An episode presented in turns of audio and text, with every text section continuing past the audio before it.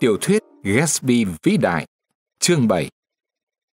Đúng lúc sự tò mò về Gatsby lên cao nhất, thì các ngọn đèn ở nhà anh không bật sáng vào một tối thứ bảy, và cuộc đời Chimanchio của anh kết thúc một cách bí hiểm như khi nó bắt đầu. Chimanchio, nhân vật tiểu thuyết, một nô lệ được giải phóng rồi giàu phất lên, ăn tiêu cực kỳ hoang phí, tổ chức những bữa tiệc xa hoa đến lố bịch. Mãi sau dần dần, tôi mới nhận ra là những chiếc xe hơi khấp khểnh lăn bánh vào đường trong vườn nhà anh, chỉ đỗ lại đúng một phút rồi hậm hực bỏ đi. Không biết có phải Gatsby đau ốm không, tôi sang nhà anh xem sao. Một quản gia lạ mặt trông không lương thiện đứng ở cửa ngờ vực nhìn tôi bằng đuôi con mắt. Ông Gatsby ốm chăng? Không. Ngừng một lúc, rồi gã mới buông thêm hai tiếng, thưa ông, một cách muộn mặn miễn cưỡng. Lâu không thấy ông Gatsby, tôi lo ngại không biết vì sao. Ông thưa lại với ông chủ, có ông Carraway sang thăm. Ông nào? Gã hỏi cộc cằn. Carraway. Carraway, được, tôi sẽ thưa lại. Gã đột ngột đóng sầm cửa. Chị giúp việc người Phần Lan của tôi cho biết, Gatsby đã sa thải tất cả tôi tới trong nhà cách đây một tuần, thay bằng một nửa tá gia nhân mới. Đám gia nhân này không bao giờ bước chân vào trong làng Wessex để khỏi bị các nhà buôn mua chuộc, mà chỉ gọi qua điện thoại đặt mua các đồ ăn thức uống với số lượng vừa phải.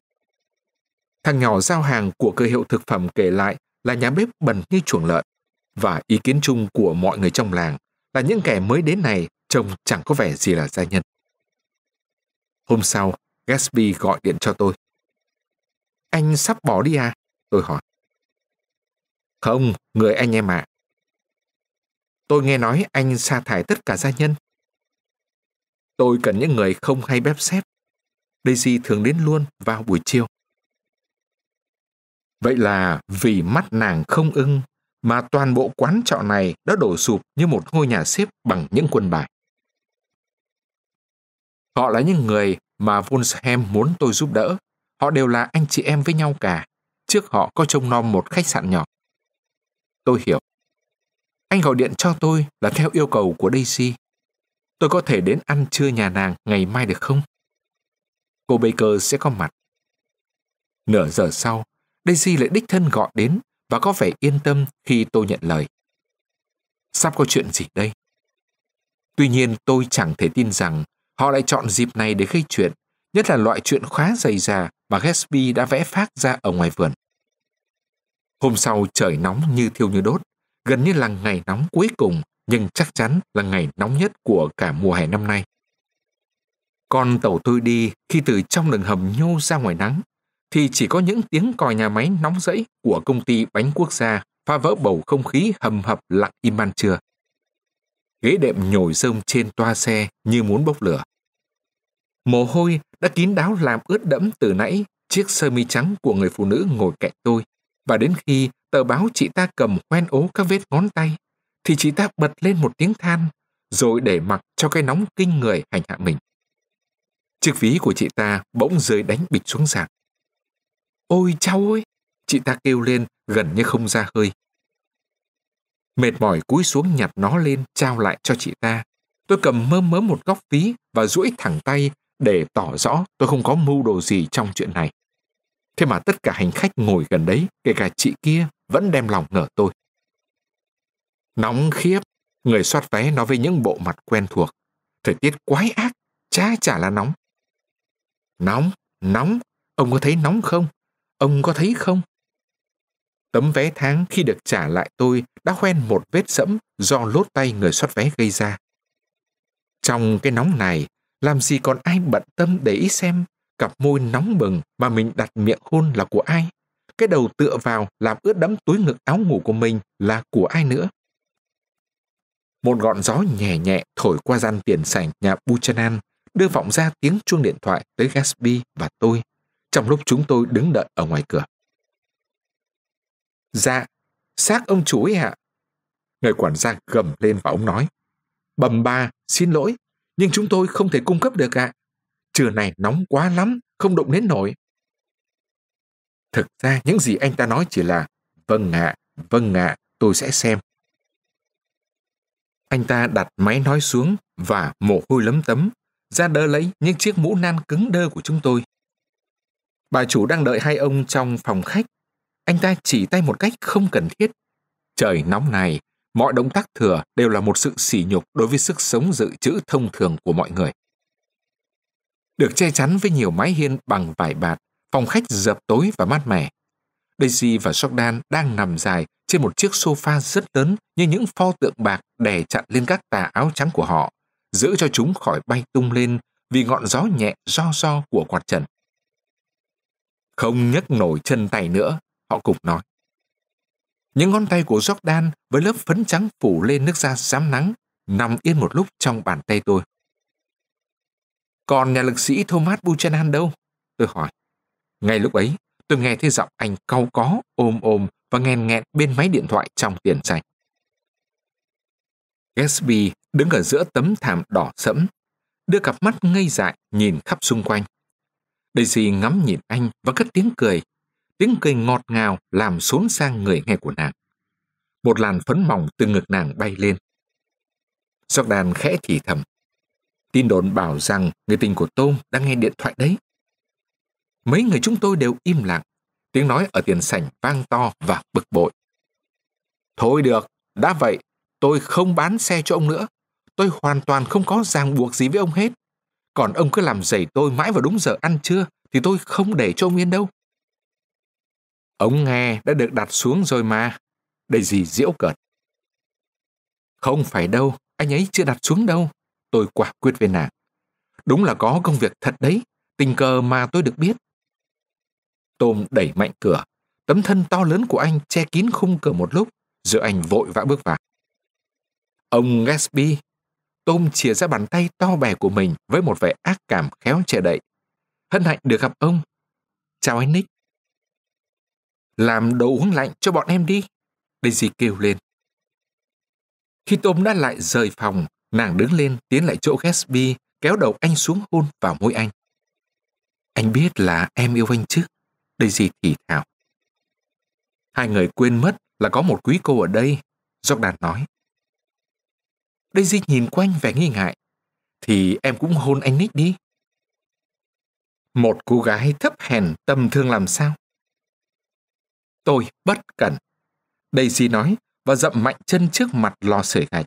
Rồi nhớ ra trời nóng, nàng tiêu nghỉu ngồi xuống sofa. Đúng lúc một chị vũ em quần áo tinh tươm dẫn một đứa bé gái vào phòng.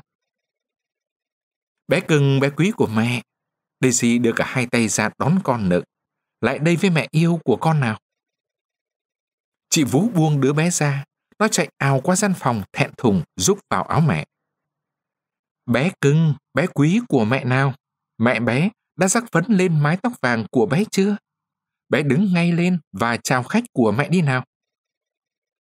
Gatsby và tôi lần lượt cúi xuống, nắm lấy bàn tay rụt rè nhỏ xíu. Sau đó, Gatsby cứ nhìn mãi đứa bé với vẻ kinh ngạc. Tôi chắc trước đây anh chưa bao giờ thực sự nghĩ là có nó trên đời. Đứa bé vội vàng quay lại với Daisy. Bé được mặc áo trước bữa ăn trưa đấy. Vì mẹ của bé muốn khoe với khách mà. Mặt nàng cúi xuống chỗ có cái ngấn duy nhất trên cái cổ trắng trẻo xinh xắn. Bé của mẹ xinh như mộng, phải không bé? Vâng ạ, đứa bé thản nhiên trả lời. Cô Jordan cũng mặc áo trắng kìa. Bé có yêu bạn bè của mẹ không? Daisy quay người nó lại đối diện với Gatsby. Bé có thấy bạn bè của mẹ xinh không nào? Ba đâu rồi? Nó không giống bố nó, Daisy giải thích. Nó giống em. Nó có mái tóc và khuôn mặt giống em. Daisy lại ngồi xuống sofa. Chị Vũ bước lên nắm lấy tay đứa bé. Lại đây nào, Pammy. Chào con nhé. Luyến tiếc ngoái lại đằng sau. Đứa trẻ biết vâng lời, níu lấy tay chị Vũ và bị kéo ra khỏi phòng đúng vào lúc Tom trở lại.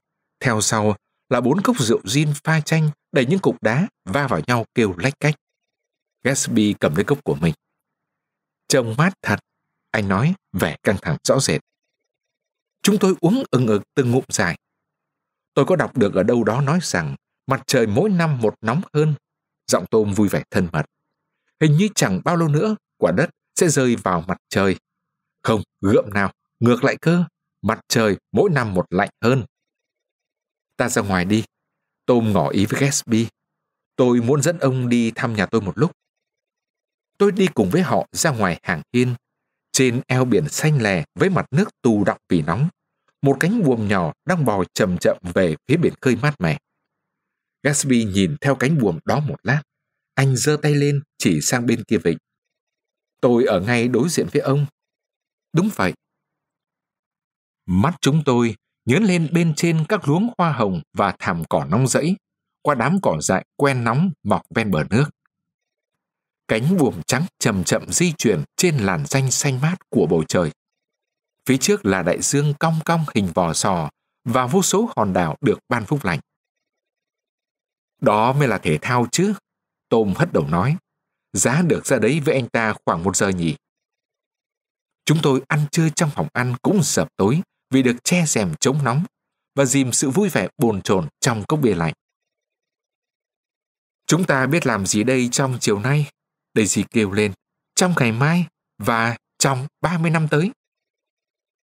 Chị đừng bi quan như thế, Jordan khuyên. Cuộc sống sẽ lại bắt đầu từ khi trời vào thu mát mẻ. Nhưng trời oi bức quá thể, Daisy gần như phát khóc. Và mọi thứ cứ rối tinh rối mù cả lên. Ta ra thành phố cả đi. Giọng nàng cố chống chọi với cái nóng, vật lộn với nó, nhào nặn sự điên rồ của nó thành hình dạng. Tôi nghe nói có người đã biến chuồng ngựa thành nhà xe, Tom nói với Gatsby. Nhưng tôi là người đầu tiên đã biến nhà xe thành chuồng ngựa. Ai muốn ra thành phố nào? Daisy cứ một mực hỏi. Cặp mắt của Gatsby lờ lững trôi về phía nàng. Daisy kêu lên.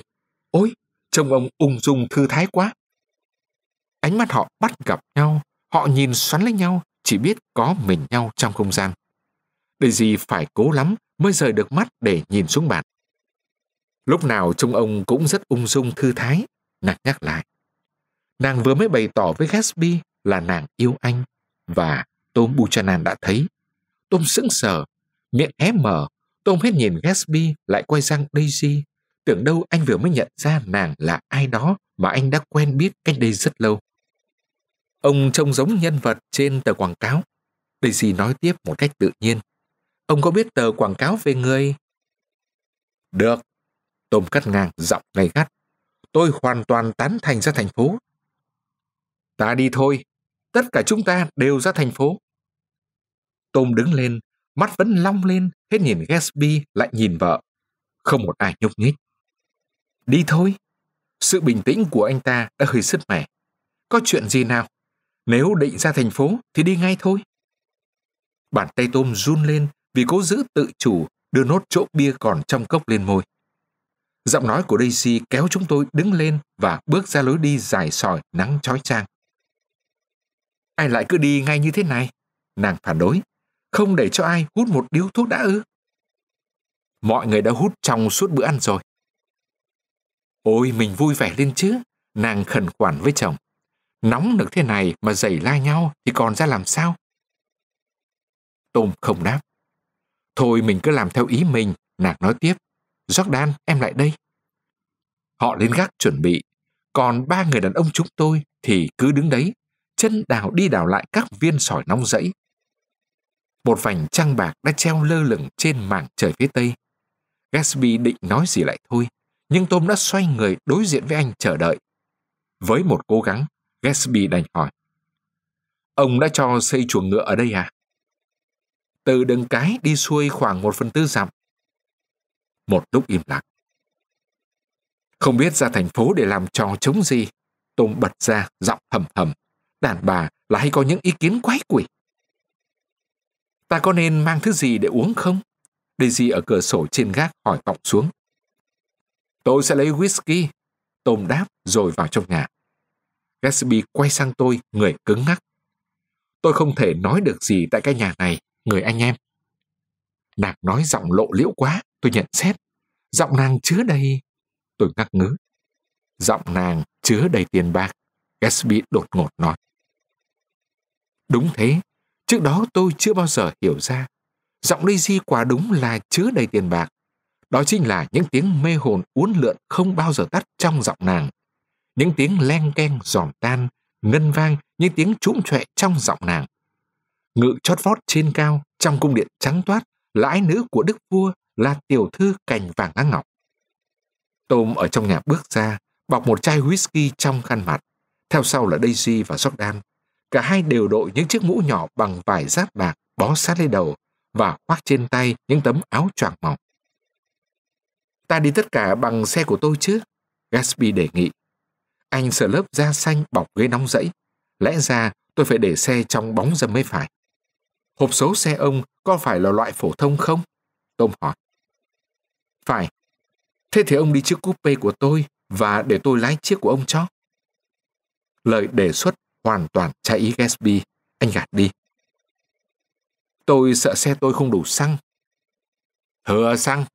Tom nói oang oang, mắt nhìn vào đồng hồ chỉ xăng. Mà nếu thiếu, tôi có thể đỗ xe ở một hiệu thuốc. Thời buổi này, muốn mua gì ở hiệu thuốc mà chả có. Một sự im lặng tiếp theo sau lời nhận xét có vẻ bâng quơ này. Daisy cau mày nhìn Tom, và trên nét mặt Gatsby thoáng hiện lên một vẻ khó tả. Vẻ mặt ấy tôi dứt khoát chưa thấy bao giờ, nhưng đồng thời lại lờ mờ quen, như thể tôi đã được nghe miêu tả bằng lời. Đi thôi, Daisy. Tom lấy tay ủi Daisy về phía xe của Gatsby.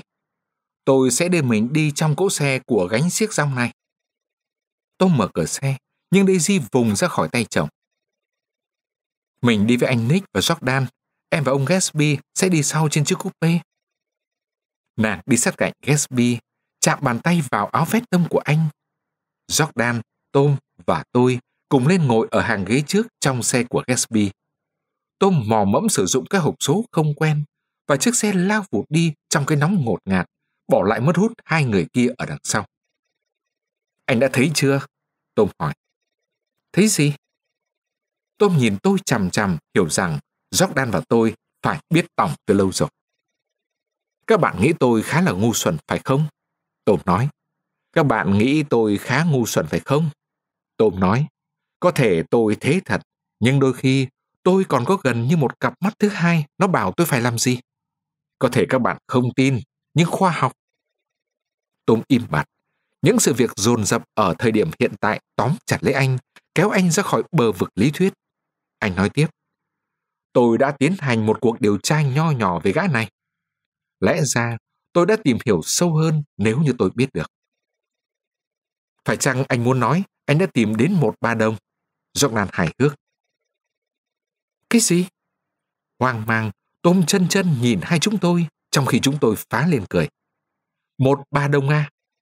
Để hỏi về Gatsby mà. Về Gatsby? Không, không phải. Tôi nói là tôi đã tiến hành một cuộc điều tra nhỏ về quá khứ của gã. Và anh đã phát hiện ra ông ta là dân Oxford. Jordan mớm lời. Dân Oxford? Tom không chịu tin. Thôi đi. Thằng cha mặc bộ quần áo màu phấn hồng ấy mà đã học ở Oxford ư? Dẫu vậy, ông ấy là dân Oxford đấy. Oxford bang New Mexico hả? Tom dè biểu. Hay một nơi nào tương tự? Anh nghe này, anh Tom. Nếu anh là người nệ ra đến thế, thì sao anh còn mời ông ta đến ăn trưa? Jordan khó chịu hỏi. Daisy mời hắn, cô ấy quen hắn trước khi chúng tôi lấy nhau. Ở chỗ quái quỷ nào không biết. Bia trong người đã hả hết, làm cho cả bọn chúng tôi bây giờ dễ cáu kỉnh. Biết vậy, chúng tôi nín thinh một lúc trong khi xe chạy. Đến khi cặp mắt bạc phếch của bác sĩ Ecklichbua hiện ra ở đằng xa, tôi sực nhớ đến lời nhắc nhở của Gatsby về xăng. Ta đã có đủ để tới thành phố rồi, Tom bảo. Nhưng ngay đây có trạm xăng cơ mà, Jordan kẹo nẻo. Em không muốn ngồi ôm xe giữa cái nóng như hun này. Tom nóng này dùng cả hai phanh, và chiếc xe rẽ bánh đứng sững lại dưới tấm biển hiệu của Wilson, làm bốc lên một đám bụi mù.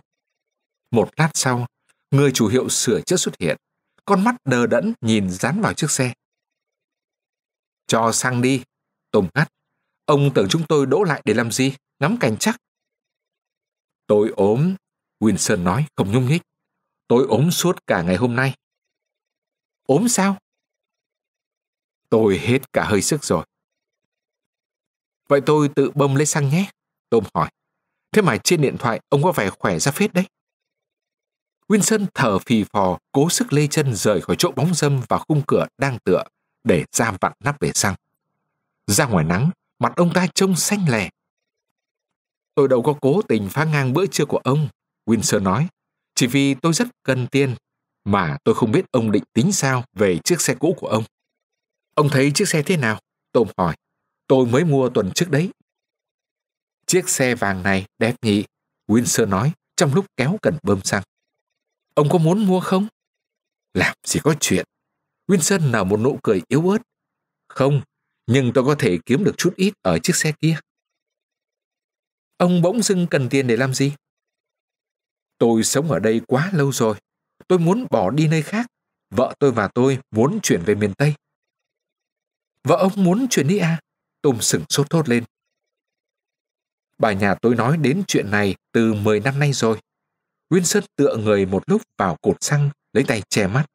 Và bây giờ thì bà ấy sẽ phải đi, dù muốn hay không. Tôi sẽ lôi bà ấy đi. Chiếc coupe phóng vụt qua bên cạnh chúng tôi, giữa một đám bụi mù và lấp loáng một bàn tay vẫy vẫy. Bao nhiêu tiền? Tom hỏi cộc cằn. Tôi vừa mới dò ra được một chuyện mờ ám cách đây hai hôm, Winsor nói. Vì vậy, tôi mới muốn bỏ đi. Vì vậy, tôi mới phải làm giày ông với chiếc xe. Tôi phải trả bao nhiêu? Một đô la hai mươi. Cái nóng hầm hập làm đầu óc tôi mụ đi. Tôi cảm thấy nôn nao trong người một lúc, rồi mới nhận ra rằng, cho đến lúc này, sự ngờ vực của Winsor chưa chĩa vào Tom. Ông ta đã phát hiện ra vợ mình có một cuộc sống riêng trong một thế giới khác, và đòn choáng váng ấy đã làm cho ông ta ốm thực sự. Tôi đăm đăm nhìn ông ta rồi nhìn sang Tom. Anh này cũng vừa mới khám phá ra một chuyện tương tự dính dáng đến mình cách đây chưa đầy một giờ. Và tôi nghĩ về mặt trí tuệ hoặc nòi giống, con người ta không khác nhau sâu sắc đến như sự khác nhau giữa người ốm và người khỏe. Winsor ốm đến nỗi trông ông ta như người có tội, loại tội không thể tha thứ. Tưởng đâu ông ta đã làm cho một cô gái khốn khổ nào đó có con. Tôi sẽ bán cho ông chiếc xe ấy, Tom nói. Chiều mai tôi sẽ cho mang lại chỗ của ông. Địa điểm này hình như bao giờ cũng có một cái gì đấy làm người ta mơ hồ lo lắng, dù là giữa buổi chiều nắng chang chang. Tôi quay đầu lại như linh tính bảo rằng có chuyện gì đằng sau mình. Bên trên những gò đất tro, hai con mắt khổng lồ của bác sĩ Elecbourg đang canh gác. Nhưng một lúc sau tôi nhận ra có hai con mắt khác đang trừng trừng nhìn chúng tôi từ chỗ cách chúng tôi chưa đầy hai mươi bước. Ở một cửa sổ bên trên nhà xe, rèm đã bị vén lên một chút và mít-tơ Winsor đang nhòm xuống chỗ xe chúng tôi. Bà ta đang mải nhìn đến nỗi không biết có người nhìn mình, và những cảm xúc khác nhau lần lượt hiện lên trên nét mặt bà ta như những chi tiết trong một bức ảnh đang hiện hình chậm chậm trên khay thuốc hiện hình. Vẻ mặt mít-tơ có vẻ gì quen quen kỳ lạ. Đó là một vẻ mặt mà tôi đã hay bắt gặp ở đàn bà, nhưng ở mít-tơ Winsor nó hình như vô cớ và không thể giải thích nổi, cho đến khi tôi nhận ra hai con mắt bà ta trợn trừng với cơn ghen khủng khiếp, không nhìn Tom mà nhìn vào Jordan Baker mà bà ta tưởng là vợ của Tom. Không có sự hoang mang nào bằng nỗi hoang mang của một đầu óc chất phác. Vì thế trong khi xe chúng tôi phóng đi, Tom cảm thấy những ngọn roi rát bỏng của cơn hốt hoảng quất lên mình. Vợ anh và người tình của anh trước đây một giờ còn an toàn và bất khả xâm phạm, nay đang tuột khỏi tay anh. Bản năng tự nhiên làm Tom dậm chân lên bàn đạp tăng tốc nhằm mục đích kép là đuổi kịp Daisy và bỏ sao Winsor lại đằng sau. Xe chúng tôi lao về phía Astoria với tốc độ năm mươi dặm một giờ, cho đến khi giữa những thanh rầm của con đường sắt đặt trên cao trăng ra ngang dọc như mạng nhện, chúng tôi bắt gặp chiếc coupe màu xanh lơ đang bon bon tử tồn. Những rạp chiếu bóng lớn ở phố năm mươi mát lắm, Jordan gợi ý. Em yêu thích New York những buổi chiều hè khi mọi người đã bỏ đi hết cả. Nó có một cái gì đầy nhục cảm, một cái gì chín nẫu, tưởng chừng mọi quả lạ sẽ rơi vào tay mình. Hai tiếng nhục cảm càng làm cho Tom thêm bồn chồn.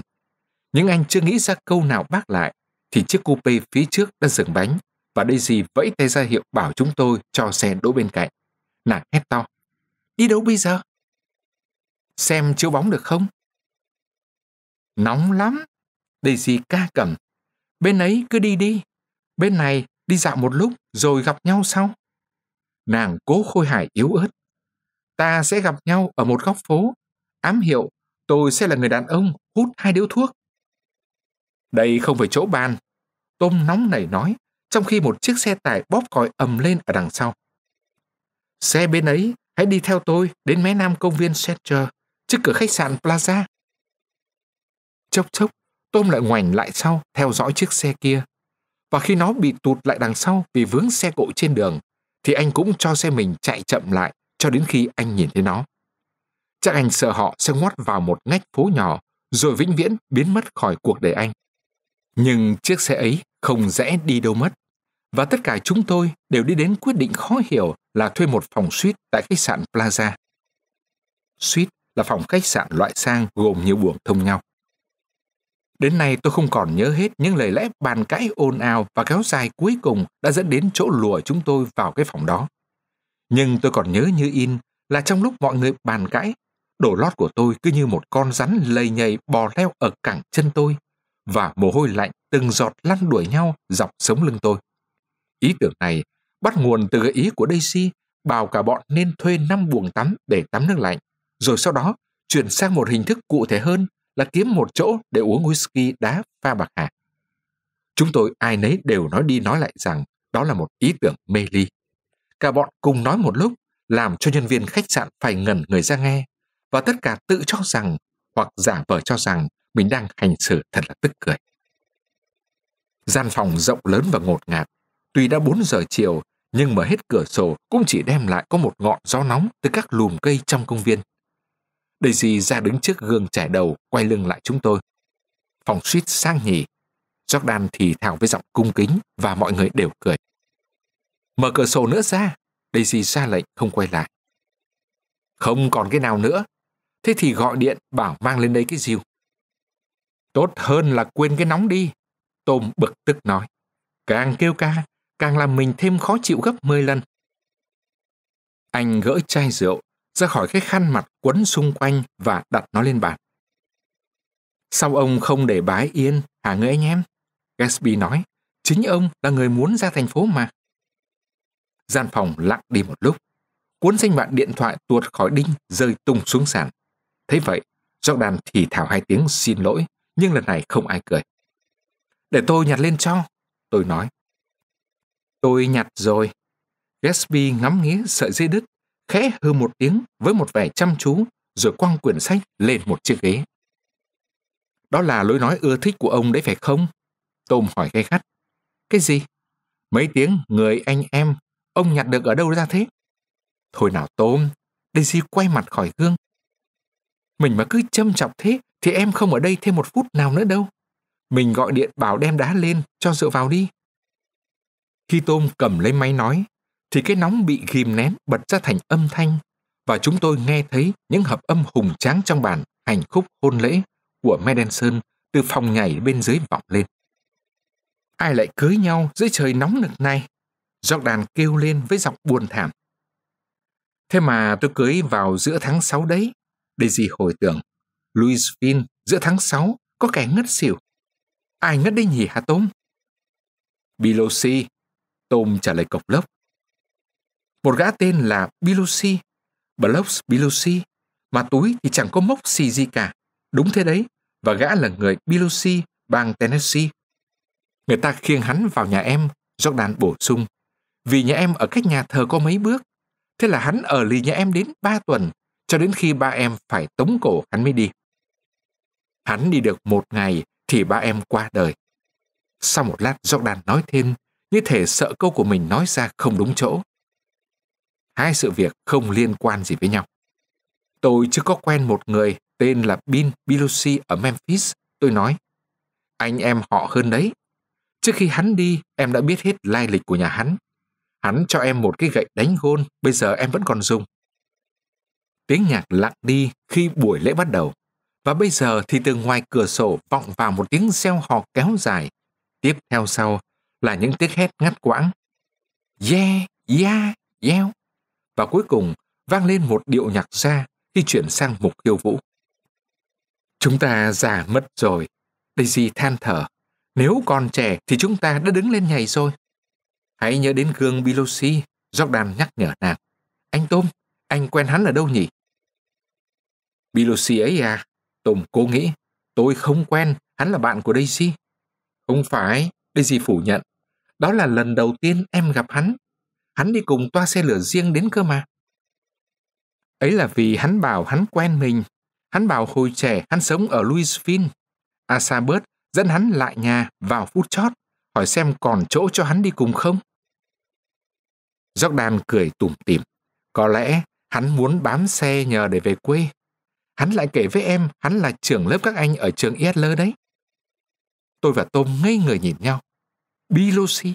Trước hết, bọn tôi không có trưởng lớp nào cả. Gatsby bồn chồn gõ chân liên hồi xuống sàn và bỗng dưng Tom quay sang anh. Nhân thể thưa ông Gatsby, nghe nói ông là dân Oxford thì phải. Không hẳn thế. Ồ có chứ, nghe nói ông đã học ở Oxford mà. Có, tôi có học ở đấy. Một lúc im lặng, rồi giọng Tom hồ nghi và châm chọc. Chắc ông học ở đấy khoảng thời gian Biloxi học ở Yedler. Lại một lúc im lặng nữa. Một người phục vụ gõ cửa đem vào rượu whisky pha đá với bạc hà. Nhưng sự im lặng vẫn không bị xua tan sau câu xin cảm ơn của anh ta, và cánh cửa được khép lại nhẹ nhẹ. Chi tiết trọng yếu này cuối cùng sắp được làm sáng tỏ. Tôi đã bảo với ông là tôi có học ở đấy. Tôi đã nghe ông nói rồi, nhưng tôi muốn biết là vào thời gian nào. Đó là vào năm một chín một chín. Tôi chỉ ở đấy có năm tháng. Vì lẽ đó, tôi không thể thực sự coi mình là dân Oxford. Tom đưa mắt nhìn quanh xem chúng tôi có hoài nghi như anh không. Nhưng chúng tôi đều đang nhìn Gatsby. Đó là một cơ hội dành cho một số sĩ quan sau ngày đình chiến. Anh nói tiếp, chúng tôi được quyền đến học tại bất kỳ trường đại học nào ở Anh và Pháp. Tôi muốn đứng lên, vỗ vỗ lưng anh. Tôi lại thấy hoàn toàn tin ở anh như trước đây đã từng tin anh. Daisy đứng lên, miệng thoáng một nụ cười và ra ngồi ở bàn. Mình mở rượu đi, Tom, nàng ra lệnh. Em sẽ pha cho mình một cốc whisky bạc hà, rồi mình sẽ không còn có vẻ ngốc nghếch đến thế. Xem thử bạc hà này này. Khoan đã, Tom giật giọng. Tôi muốn hỏi ông Gatsby một câu nữa. Ông cứ hỏi, Gatsby trả lời hòa nhã. Ông định gây ra chuyện bất hòa gì trong gia đình tôi? Thế là cuối cùng họ đã nói toạc ra với nhau, và Gatsby lấy làm hài lòng. Đâu phải ông ấy gây bất hòa, Daisy tuyệt vọng nhìn hết người này đến người kia. Có mình gây ra bất hòa thì có, mình hãy bình tĩnh một chút nào. Bình tĩnh, Tom mỉa mai nhắc lại. Có lẽ cái mới nhất bây giờ là khoanh tay ngồi yên để cho một kẻ vô danh tiểu tốt từ nơi vô sở tại đến làm tình với vợ mình. Thế nào chứ, nếu mình cho như vậy là phải thì hãy chừa tôi ra. Thời buổi này, người ta bắt đầu giễu cợt cuộc sống gia đình và các thể chế gia đình, rồi tiếp đến sẽ tung hê hết cả và để da đen, da trắng lấy lẫn nhau mất thôi. Những lời lắp bắp nóng này bừa phứa đã đẩy Tom đến chỗ đứng trơ một mình trên ranh giới cuối cùng của văn minh. Ở đây đều là người da trắng cả, Jordan nói khẽ khẽ. Tôi biết tôi không được nhiều người hâm mộ. Tôi không tổ chức những cuộc vui lớn. Có lẽ phải biến nhà mình thành chuồng lợn thì mới mong có bạn bè ở cái thế giới hiện đại này. Tôi rất bất bình, như tất cả mọi người ở đây. Song cứ mỗi lần Tom mở mồm nói là tôi chỉ muốn phì cười, vì anh đã hoàn toàn biến đổi từ kẻ ăn chơi đàng điếm thành kẻ lên mặt dạy đời. Tôi cũng có đôi điều cần nói với ông, người anh em, Gatsby bắt đầu. Nhưng Daisy đã đoán được ý anh, nàng luống cuống ngăn lại. Đừng, thôi ta về cả đi. Ơ kìa, sao ta không về cả nhỉ? Đúng đấy, tôi đứng lên. Thôi về đi Tom. Không ai muốn uống nữa đâu. Tôi muốn biết cái điều ông Gatsby cần nói với tôi là gì. Vợ ông không yêu ông, Gatsby nói. Vợ ông chưa hề bao giờ yêu ông. Nàng yêu tôi. Ông điên rồi, Tom thốt lên như một cái máy. Gatsby đứng bật dậy, xúc động mãnh liệt và phấn khích. Anh nói to. Vợ ông chưa hề bao giờ yêu ông. Ông nghe rõ không? Nàng lấy ông chỉ vì lúc bấy giờ tôi nghèo và nàng không thể nào đợi tôi được nữa. Đó là một sai lầm ghê gớm. Nhưng trong lòng nàng không bao giờ yêu ai khác ngoài tôi. Đến giây phút này, Jordan và tôi cố tìm cách ra về, nhưng cả Tom và Gatsby với giọng kiên quyết không kém gì nhau, một mực đòi chúng tôi ở lại, như thể cả hai người đều không có mảy may điều gì phải giấu giếm. Và tưởng đâu, được chia sẻ những xúc động của họ là một đặc quyền. Ngồi xuống Daisy. Tom cố lấy giọng kẻ cả nhưng không được. Sự tình diễn ra thế nào? Tôi muốn nghe đầy đủ. Tôi đã nói với ông sự tình diễn ra như thế nào rồi. Đã diễn ra từ năm năm nay mà ông không hề hay biết. Tom quay sang Daisy. Mình vẫn gặp người này trong năm năm qua sao? Không phải gặp, Gatsby nói. Không, hai chúng tôi không gặp được nhau. Nhưng chúng tôi vẫn yêu nhau trong suốt thời gian ấy và ông không hay biết gì, người anh em ạ. Lắm lúc tôi bật cười, nhưng không có vẻ cười trong ánh mắt anh. Khi nghĩ rằng ông không hay biết gì cả. Ồ, có thế thôi à? Tom trụm các ngón tay trùng trục vào nhau như một kẻ tu hành và ngả người vào trong ghế. Ông điên rồi, giọng Tom oang oang. Tôi không nói được về những gì diễn ra cách đây năm năm, vì lúc bấy giờ tôi chưa quen biết Daisy.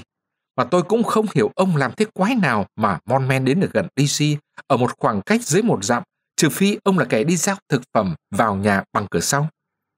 Nhưng mọi chuyện khác còn lại đều là bị bậm hết. Daisy yêu tôi khi tôi cưới nàng, và bây giờ nàng vẫn yêu tôi. Không phải, Gatsby lắc đầu. Thế mà nàng yêu tôi đấy. Có điều đôi khi nàng có những ý nghĩ lẩn thẩn, không biết mình đang làm gì. Tom gật gù nghiêm trang. Với lại, tôi cũng yêu Daisy.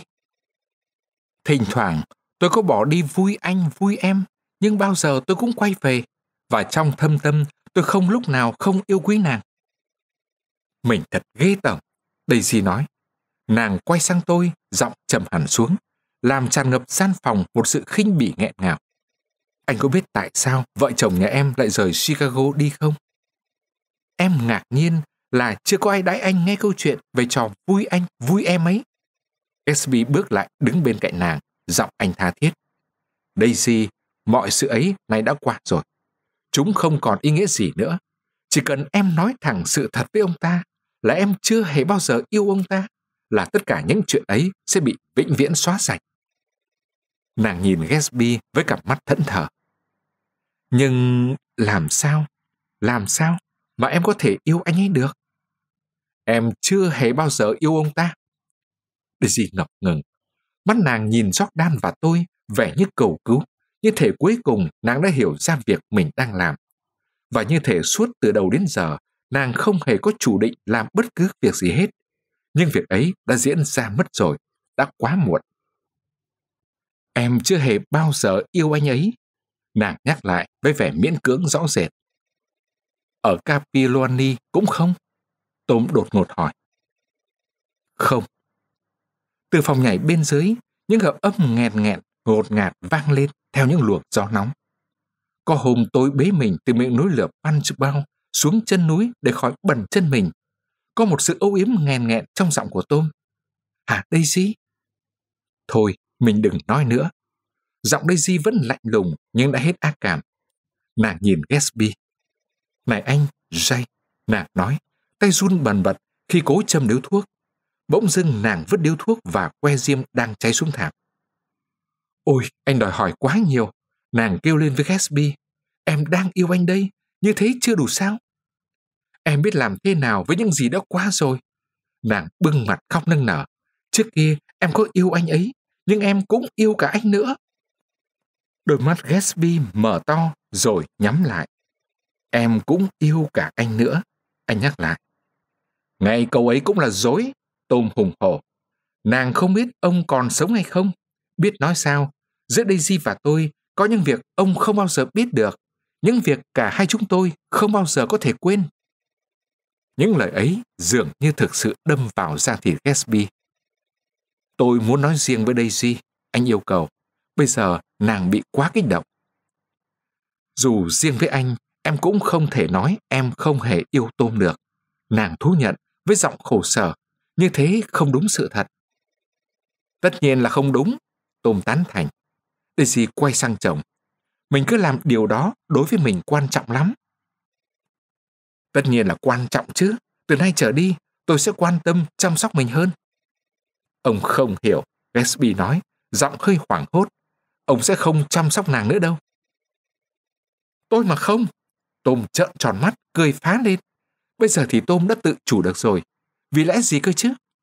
Daisy sẽ rời bỏ ông. Vô lý. Nhưng đúng như thế, Daisy nói với một sự cố gắng rõ rệt.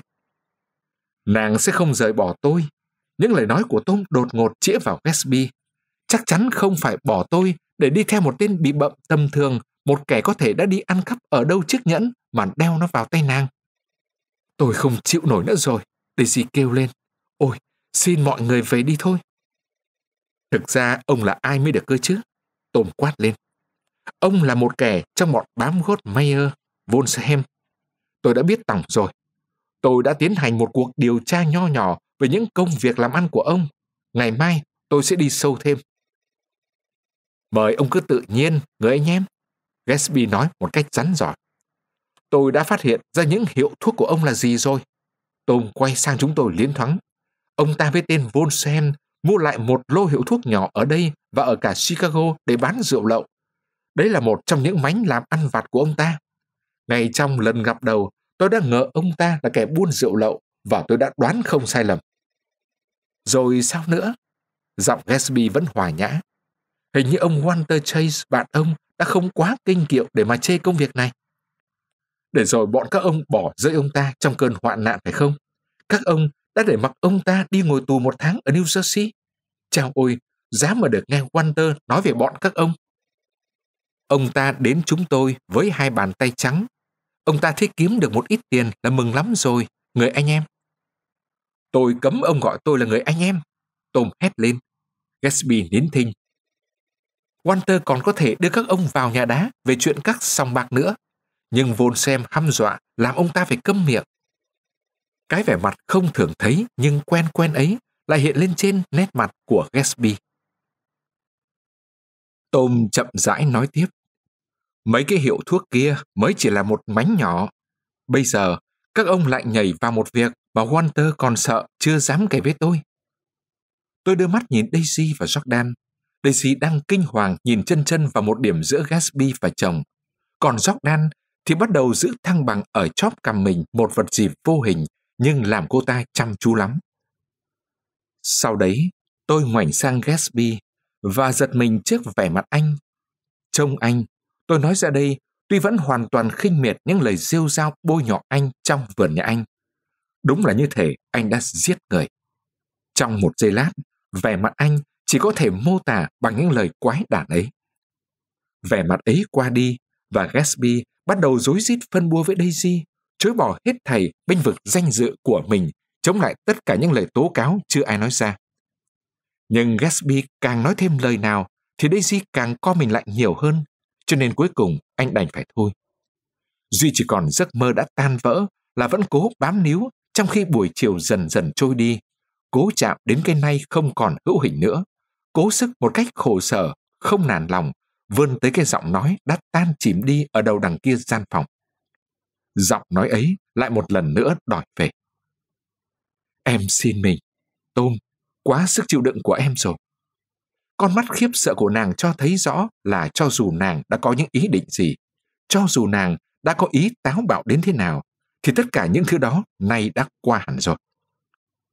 Hai người về nhà đi, Daisy, Tôm bảo, bằng xe ông Gatsby. Nàng nhìn Tôm, bây giờ thì lo ngại, nhưng anh một mực yêu cầu với một sự khinh miệt đại lượng. Cứ về đi, ông ấy sẽ không làm dậy mình nữa đâu. Tôi nghĩ ông ấy đã hiểu ra trò tán tỉnh hậm hĩnh của ông ấy kết thúc rồi. Họ đi ra không nói một lời, bị bứng đi, bị biến thành những thứ ngẫu nhiên đơn độc, không khác gì những bóng ma, ngay cả trước tình thương của chúng tôi. Một lúc sau, Tôm đứng dậy bọc chai rượu vào trong khăn mặt. Có ai dùng cái của này không? Cô Jordan, anh Nick. Tôi không trả lời. Anh Nick, Tôm hỏi lại. Cái gì? Anh có uống không? Không, tôi vừa nhớ ra hôm nay đúng là sinh nhật tôi. Tôi tròn ba mươi tuổi, trước mắt tôi trải dài con đường trông gai đầy hăm dọa của một thập niên mới. Khi chúng tôi ngồi với chiếc coupe cùng với Tôm bắt đầu về Long Island thì đã bảy giờ tối. Tôm nói luôn miệng cười hề hả, nhưng tiếng nói của anh đối với Jordan và tôi xa xôi như những tiếng ồn ào xa lạ trên hè đường hay tiếng ầm ầm của đoàn tàu hỏa trên cao chạy qua đầu chúng tôi. Sự thiện cảm của con người có những giới hạn của nó. Chúng tôi bằng lòng để cho tất cả những lý lẽ bi thảm của những giới hạn ấy lu mờ đi cùng với ánh đèn thành phố phía sau. ba mươi tuổi, sự hứa hẹn của một thập niên cô đơn, một danh sách ngắn dần những người bạn độc thân quen biết, một cái cặp đựng nhiệt tình mỏng dần, mái tóc thưa thớt dần. Nhưng có Jordan bên tôi, không như Daisy. Cô này khá khôn ngoan để khỏi bao giờ trở những giấc mơ đã quên hẳn từ thời đại này sang thời đại khác. Lúc xe chạy trên mặt cầu tối đen, gương mặt uể oải của cô lười biếng ngả lên vai tôi, và những tiếng gõ ghê gớm của tuổi ba mươi chìm dần trong cái nắm tay xoa dịu của cô. Chúng tôi cứ thế lao về phía cái chết trong cảnh trời chạng vạng đang dịu mát dần. Anh thanh niên Hy Lạp Michelis mở quán ăn gần mấy cái đồi đất cho là nhân chứng chính trong cuộc điều tra. Lúc trời nóng, anh ngủ suốt cho đến năm giờ chiều mới dậy và nhẩn nha sang chơi bên hiệu sửa chữa xe hơi. Anh thấy George Wilson ốm o ngồi trong phòng giấy, ốm thực sự, nước da nhợt nhạt như mái tóc nhợt nhạt của ông ta và toàn thân run lẩy bẩy. Michelis khuyên ông ta lên giường nằm, nhưng ông ta không nghe, bảo rằng đi nằm sẽ bỏ lỡ mất nhiều công việc. Trong khi người láng giềng cố thuyết phục ông ta, thì trên gác có tiếng đập phá ầm ĩ. Tôi nhốt bà nhà tôi ở trên ấy, Wilson thản nhiên giải thích. Bà ấy sẽ phải cứ ở yên đấy cho đến ngày kia, sau đó chúng tôi sẽ dọn đi khỏi đây. Michelis kinh ngạc, láng giềng với nhau bốn năm trời. Michelis chưa bao giờ thấy Wilson tỏ ra có khả năng nói năng như vậy, dù chỉ là đôi chút. Nhìn chung, Wilson thuộc loại người đã tàn tạ, bạc nhược. Khi không có việc gì làm, thì ông ta lấy ghế ra ngồi ở bậu cửa, nhìn người và xe qua lại trên đường. Hễ có ai nói chuyện với mình là ông ta cười lấy lòng nhạt nhẽo. Ông ta là một người nhu nhược, sợ vợ. Vì thế, lẽ dĩ nhiên, Michelis cố tìm hiểu xem có chuyện gì. Nhưng Wilson không chịu hé răng nói một lời nào, mà lại nhìn người láng giềng với con mắt nghi ngờ kỳ quặc. Và căn vặn anh ta đã làm gì vào những giờ nào, giờ nào đó, trong những ngày nào đó. Vừa lúc Michelis bắt đầu thấy khó chịu, thì có mấy người thợ đi qua cửa về phía quán ăn, nên anh ta nhân dịp ấy bỏ về, định bụng sẽ quay lại sau. Nhưng Michelis không quay lại, anh ta cho rằng có lẽ mình quên, đơn giản thế thôi. Khi Michelis lại trở ra đường sau bảy giờ tối một chút, anh ta nhớ lại câu chuyện lúc trước, vì nghe thấy tiếng bà Wilson quát tháo ở tầng dưới bên nhà xe. Michelis nghe thấy bà ta kêu toáng lên. Đánh tôi đi, cứ đè tôi ra mà đánh đi, đồ hèn nhát dơ bẩn. Một lát sau, bà ta chạy vọt ra cảnh trời hoàng hôn bên ngoài, vừa vung tay vừa kêu la. Michelis chưa kịp rời khỏi khung cửa nhà mình, thì sự việc đã xong rồi. Chiếc xe tử thần như các báo viết đã không dừng lại. Nó từ trong bóng tối đang sẫm dần lao ra, loạng choạng một cách bi thảm, rồi mất hút sau khúc đường vòng. Michelis thậm chí không dám quả quyết về màu xe. Anh ta khai với người cảnh sát đầu tiên có mặt là chiếc xe màu lá mạ. Còn chiếc xe kia, chiếc chạy về phía New York, thì đỗ lại cách xa một khoảng trăm thước. Và người lái xe lao vội đến chỗ Mister Wilson. Sự sống bị dập tắt phũ phàng, quỳ gục giữa lòng đường và hòa dòng máu sền sệt đen sẫm của mình vào đất bụi. Michelis và người đàn ông kia là những người đầu tiên chạy đến chỗ Mitter. Khi họ xé toang ngực áo còn đẫm mồ hôi của bà ta, họ thấy cả một bên ngực trái đã bị xẻo rời hẳn ra, lủng lẳng như một cái nắp, và không cần phải nghe xem bên dưới tim còn đập hay không nữa. Miệng bà ta há hốc và rách một tí ở hai bên mép, tưởng đâu bà ta đây hơi bị nghẹn khi trút ra ngoài cái sức sống mãnh liệt bị giam hãm trong người quá lâu. Ngay từ lúc còn cách xa một quãng, chúng tôi đã thấy ba bốn chiếc xe hơi và đám người đông đúc. Xe đổ, Tôm nói. Tốt thôi, Wilson cuối cùng có chút việc làm. Tôm cho xe chạy chậm, nhưng không có ý định dừng hẳn lại cho đến khi, lúc xe tới gần, vẻ mặt nín lặng và đăm chiêu của những người đứng bên cửa hiệu sửa chữa xe làm anh bất giác phải giật chân phanh. Tôm nghi hoặc. Ta vào xem sao, chỉ nhìn qua một cái thôi. Bây giờ tôi mới nhận ra một tiếng rền rĩ khan đục liên tục từ trong nhà vọng ra. Khi chúng tôi xuống xe bước về phía cửa, thì tiếng đó rõ dần lên thành những tiếng "Ôi lạy Chúa tôi", nức nở, ai oán, lặp đi lặp lại mãi. "Có chuyện nghiêm trọng đây", Giọng Tôm lo lắng. Anh kiễng chân nhìn qua đầu một đám người vào bên trong nhà xe đang leo lét mỗi một ngọn đèn vàng khè đặt trong cái rổ sắt đung đưa phía trên đầu. Rồi thốt lên một tiếng đùng đục trong họng. Tôm gạt mạnh hai cánh tay lực lưỡng của mình lấy chỗ lách người vào. Vòng người khép ngay lại sau lưng Tôm với những lời phỏng đoán rì rầm. Tôi định thần mất một phút mới nhìn được đôi chút. Rồi vòng người lại bị xáo trộn vì những kẻ hiếu kỳ mới đến, và Jordan với tôi bỗng dưng được đẩy lọt vào bên trong. Thi thể Mita Wilson bọc trong một tấm chăn, rồi lại bọc trong một tấm chăn khác. Tưởng đâu bà ta bị cảm lạnh trong đêm nóng nực này, được đặt nằm trên cái bàn máy kê cạnh tường, và Tôm đang cúi xuống thi thể ấy, quay lưng lại chúng tôi, người không nhúc nhích. Đứng cạnh Tôm là một viên cảnh sát đi mô tô đang ghi vào cuốn sổ nhỏ những tên người với nhiều mồ hôi và những chỗ dập xóa. Thoạt tiên, tôi không hiểu những tiếng rên rỉ vang to trong nhà xe trống trơ là từ đâu ra. Mãi sau, tôi mới nhìn thấy Wilson đang đứng ở bậc cửa phòng giấy của mình. Hai tay bíu lấy trụ cửa, người ngật ngả ngật ngưỡng. Có ai đó đang nói nho nhỏ với ông ta và thỉnh thoảng toan đặt tay lên vai ông ta, nhưng Wilson không nghe và không nhìn thấy gì hết. Mắt ông hết nhìn ánh đèn chao đảo, rồi từ từ cụp xuống nhìn chiếc bàn máy cạnh tường, rồi lại giật lên nhìn ngọn đèn, không ngừng rền rĩ những tiếng kêu the thé ghê sợ. "Ôi lạy Chúa tôi! Ôi lạy Chúa tôi! Ôi lạy Chúa tôi! Lạy Chúa tôi!"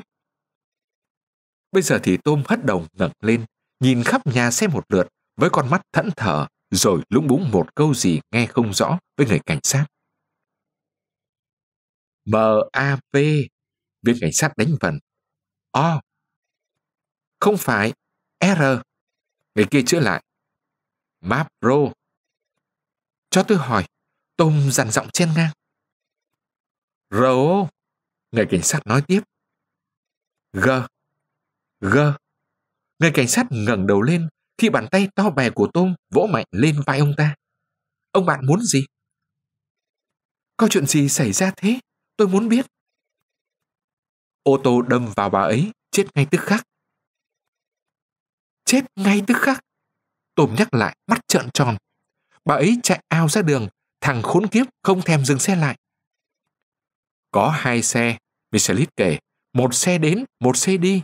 Ông hiểu không?" "Đi đằng nào?" viên cảnh sát hỏi giật giọng. "Mỗi xe một hướng. Thế này nghe, bà ấy..." Bàn tay Michelis giơ lên trỏ về phía những tấm chăn, nhưng dừng lại nửa chừng rồi rơi thõng xuống bên người. "Bà ấy chạy ao ra ngoài, và chiếc từ phía New York lại đã đâm thẳng vào bà ấy. Nó chạy tới ba mươi hoặc bốn mươi dặm một giờ." "Địa điểm này tên gọi là gì nhỉ?" viên cảnh sát hỏi. "Không có tên gọi nào cả." Một người da đen có màu da sáng ăn mặc chỉnh tề bước lại gần và nói. "Đó là một chiếc xe màu vàng, một chiếc xe to sơn vàng mấy toanh." "Ông chứng kiến tai nạn à?" viên cảnh sát hỏi. "Không, những chiếc xe ấy đã vượt xe tôi trên đường. Nó chạy hơn bốn mươi. Tới năm mươi, sáu mươi dặm một giờ." "Ông lại đây và cho tôi biết tên. Lui ra nào, để tôi ghi tên ông này." Wilson đứng lảo đảo ở cửa phòng giấy, có lẽ nghe lõm bõm được cuộc đối thoại này, vì bỗng dưng một chủ đề mới được thể hiện thành lời giữa những tiếng kêu than ngắt quãng của ông. "Ông không cần bảo với tôi đó là loại xe nào. Tôi biết nó là loại xe nào rồi." Nhìn Tôm, tôi thấy mảng thịt sau vai anh gồng lên thành cục dưới lớp áo vét tông.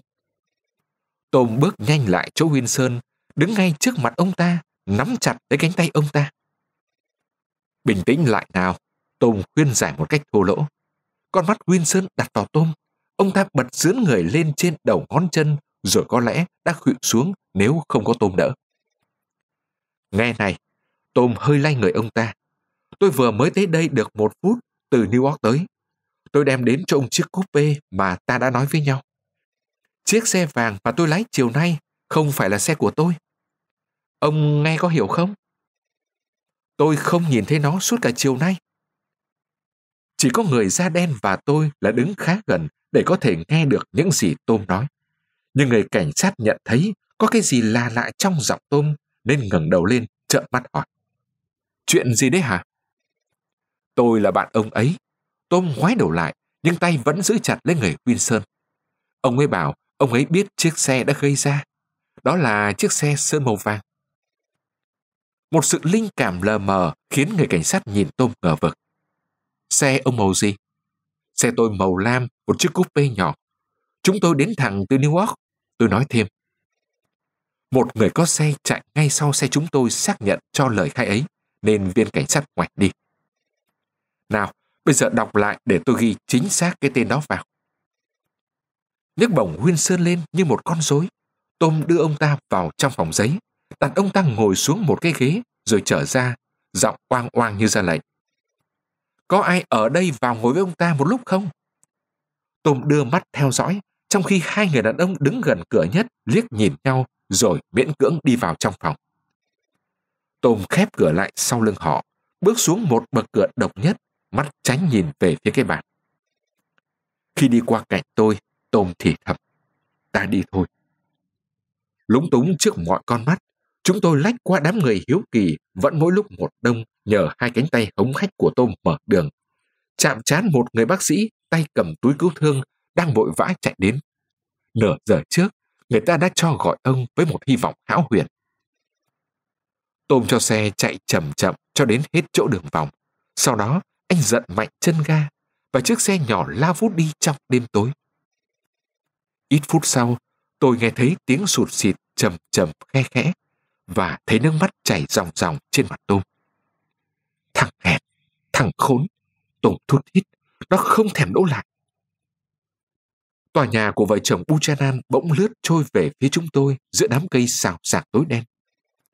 Tôm cho xe dừng lại bên cạnh cổng, nhìn lên tầng hai có hai cửa sổ sáng dưới ánh đèn giữa các dây nho leo. Đây gì có nhà, Tôm nói. Trong khi chúng tôi xuống xe, Tôm nhìn tôi hơi chau mày. Lẽ ra tôi phải đưa anh về West X, anh Nick ạ. Tối nay chẳng còn việc gì nữa. Một sự thay đổi đã diễn ra ở Tôm. Bây giờ anh nói năng nghiêm trang dứt khoát. Khi chúng tôi bước về phía bậc thềm trên lớp sỏi ngập ánh trăng, Tôm giải quyết tình thế bằng một vài câu ngắn gọn. Tôi sẽ gọi dây nói, bảo taxi đến đưa anh về. Trong khi chờ đợi, anh và Jordan nên xuống nhà bếp, bảo họ dọn cái ăn cho hai anh em. Nếu như hai anh em con muốn ăn, Tôm mở cửa. Anh vào đi. Thôi cảm ơn, nhưng nhờ anh gọi taxi hộ tôi, tôi đợi ở bên ngoài. Jordan đặt bàn tay cô lên cánh tay tôi. Anh không vào ư, anh Nick? Không, cảm ơn. Tôi cảm thấy người nao nao và muốn được một mình, nhưng Jordan muốn nán lại thêm một lúc nữa. Mới có chín rưỡi, Jordan nói. Cho dù có bị quỷ tha ma bắt, tôi cũng không vào. Chịu đựng bọn họ một ngày đã là quá đủ đối với tôi rồi. Và bỗng nhiên, tôi gộp cả Jordan vào số người ấy. Cô hẳn đã nhận ra đôi chút ý nghĩ đó trên nét mặt tôi vì cô quay ngoắt đi, chạy vội lên mấy bậc thềm rồi mất hút vào trong nhà. Tôi ngồi xuống, hai tay ôm lấy đầu. Được vài phút thì nghe thấy người quản gia nhấc điện thoại gọi taxi. Sau đó, tôi chậm chậm rời khỏi tòa nhà theo lối đi trong vườn, định chở xe bên ngoài cổng. Tôi đi chưa được hai mươi thước thì nghe thấy có tiếng người gọi tên tôi và Gatsby từ giữa hai bụi cây bước ra tiến về phía tôi. Lúc ấy, hẳn tôi phải đang ở trong một tâm trạng khá kỳ quái vì tôi không thể nghĩ đến cái gì khác là thế bộ quần áo màu phấn hồng của Gatsby dưới ánh trăng sao mà sáng thế. Anh làm gì ở đây thế? Tôi hỏi. Tôi chỉ đứng ở đây thôi, người anh em ạ. À. Dẫu thế nào, xem ra đó là một công việc đáng khinh. Cứ như tôi hiểu thì anh ta có lẽ sắp vào ăn trộm nhà này. Tôi sẽ không ngạc nhiên nếu thấy những bộ mặt mờ ám, những người của Volsem đằng sau anh ta trong các lùm cây tối đen.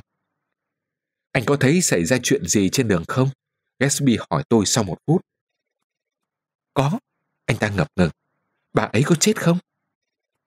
Chết. Tôi cũng nghĩ vậy. Tôi đã bảo với Daisy là tôi nghĩ vậy, nên để cho đòn choáng váng đến liền ngay một lúc là hơn. Nàng chịu đựng khá tốt. Gatsby nói như thể chỉ có tâm trạng của Daisy là điều duy nhất đáng quan tâm.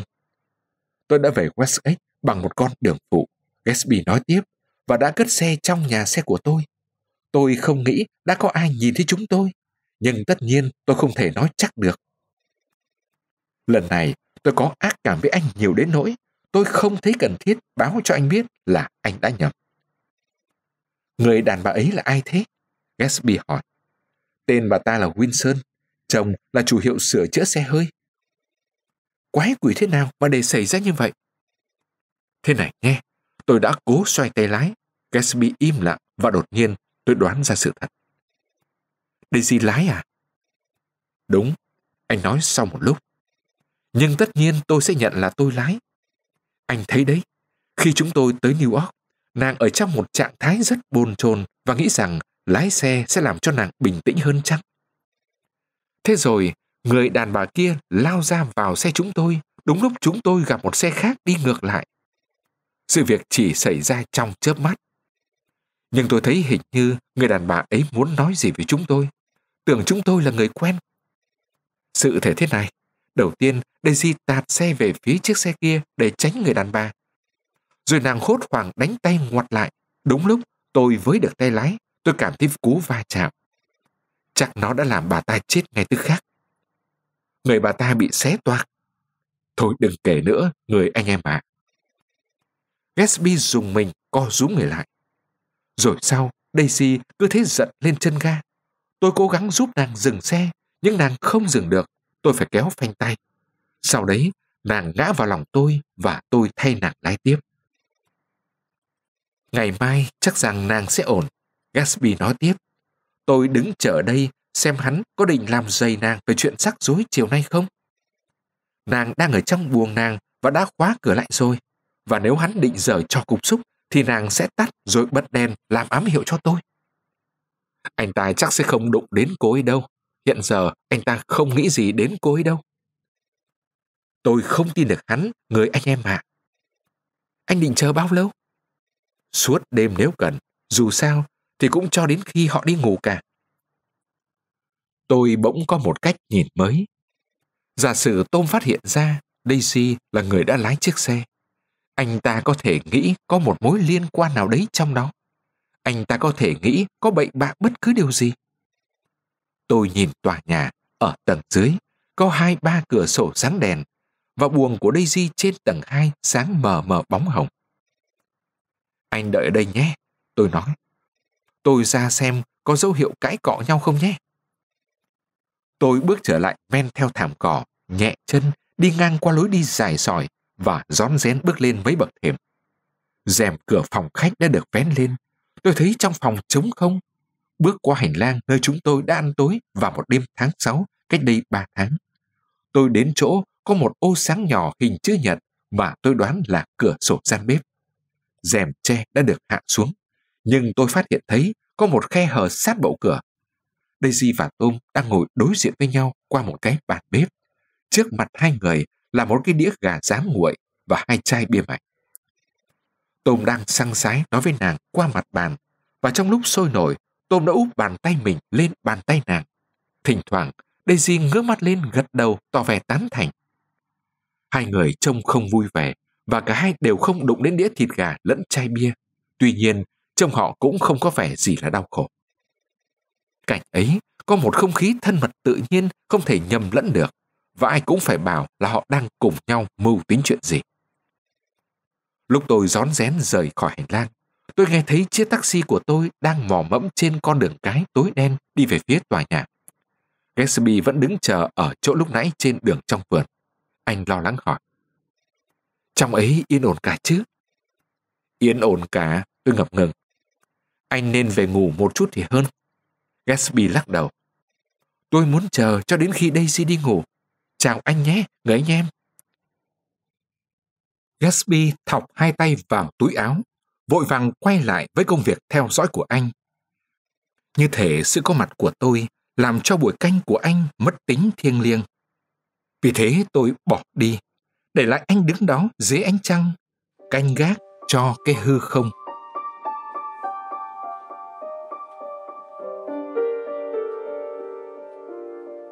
vê tê xê Now